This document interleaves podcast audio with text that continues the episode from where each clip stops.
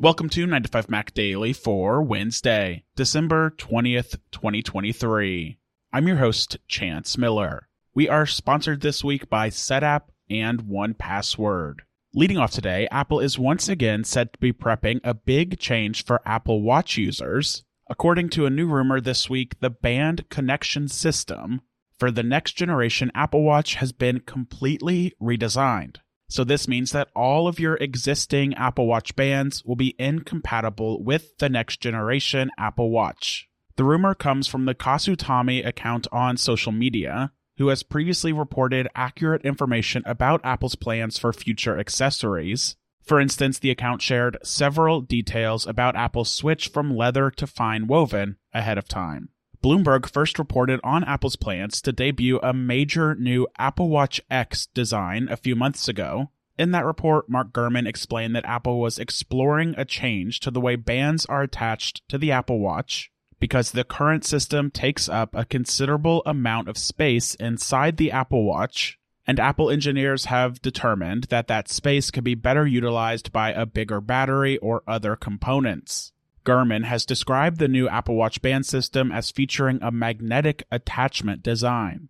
Today's rumor adds more fuel to this fire and says the change is 100% confirmed for the next generation of Apple Watch. This would mean that the Apple Watch introduced in September of 2024 will include the redesigned band attachment system.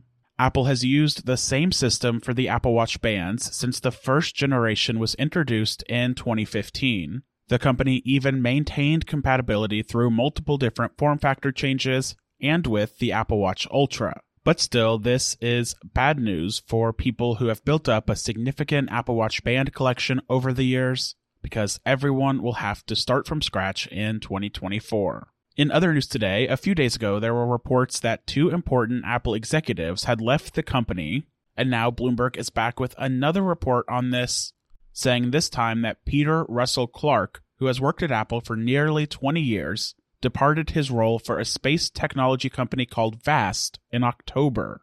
At Apple, Russell-Clarke became known for working closely with Jony Ive on the design of many important products, including the iMac, the iPod Nano, the MacBook Pro, and the MacBook Air.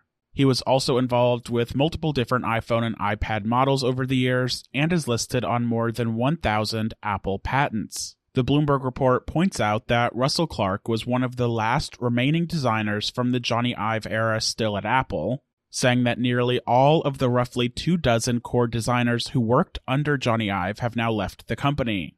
So there are only a handful of designers left at Apple from the Jony Ive era, including Vice President of Design Richard Howarth. Bloomberg has said that there could be more departures coming from Apple in the early part of 2024, and that certainly seems like something that's possible given the rate of recent departures over the past few months. We are sponsored this week by Setapp. Are you tired of the never ending search for the perfect app for your Mac or iOS device? Setapp for MacPaw is the perfect solution. It's the first subscription based platform offering over 240 carefully curated apps for Mac and iOS devices. Setapp e-gift cards also make the perfect gift for the Mac user in your life with flexible online delivery, even if you're buying at the last minute. This holiday season, give the gift of Setapp, the perfect fit for anyone with a Mac or iOS device. Hit the link in the show notes to learn more. We are also sponsored this week by 1Password. The holiday shopping season is in full swing, but it marks the time when scammers and cyber criminals aim to exploit the heightened activity. This year, stay safe with some essential tips brought to you by 1Password. 1Password lets you safely store payment info, autofill securely with one click, and maintain a unique password for every site. The app's Watchtower feature identifies and updates your weak passwords. 1Password Families lets you share passwords securely in a vault for streaming services and Wi Fi routers. And while traveling, you can use the travel mode feature inside 1Password to store crucial information for added security. For 9 to 5 Mac readers, save 40% on a yearly subscription with a 1Password individual account at the link in the show notes below. That's 40% off for 9 to 5 Mac fans at the link in the show notes below. Next up today, Apple is widely expected to transition its iPad Pro models to OLED displays in 2024, followed eventually by the iPad Air and iPad Mini. A new supply chain report now says that Apple's focus on OLED displays could come at the cost of Apple's plans for a foldable iPad or iPhone. Apple's primary focus for now is the transition to OLED for the iPad. Apple has reportedly started evaluating the possibility of making foldable iPads once the OLED switch is complete, but as of right now, it, quote, does not have a concrete timeline for its foldable iPad plans. The report also says that we shouldn't expect the first MacBook with an OLED display until the second half of 2025 at the earliest. Over the last year, we've heard conflicting reports about which MacBook might be the first with OLED displays. Reliable analyst Ross Young has said the MacBook Air will be the first to make the switch, with Apple actively working on a 13.4 inch OLED screen for the machine. Ross Young also previously predicted that Apple wouldn't launch a foldable of any kind until 2025 at the earliest. He also said that Apple has kicked the tires on developing a 20.5 inch foldable notebook of some sort. But one consensus between multiple different reports has been that Apple will launch a folding iPad ahead of a folding iPhone. Running out today, Apple and Goldman Sachs are set to end their Apple Card partnership as soon as next year.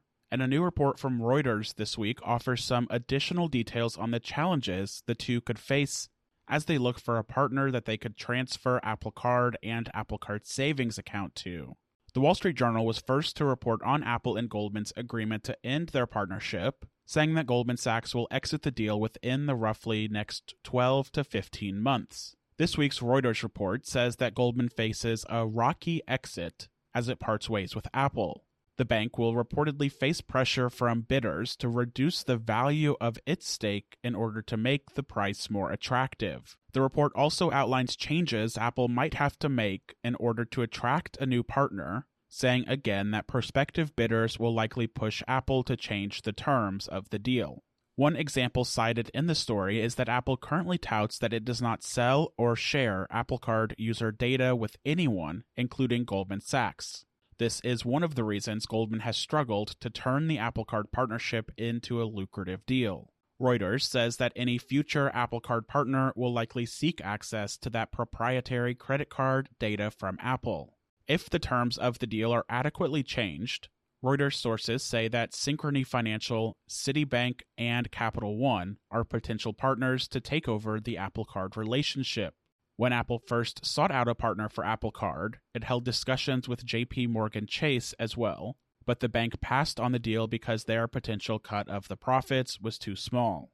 So even though Apple and Goldman Sachs have reportedly come to an agreement to end their partnership, there are still clearly a lot of unknowns about what's next. Apple Card probably isn't going anywhere, but it is starting to look like Apple might have to make at least a few concessions to attract a new partner, or it could bring the entire Apple Card project in house and not rely on an external bank, but that poses its own set of risks and challenges.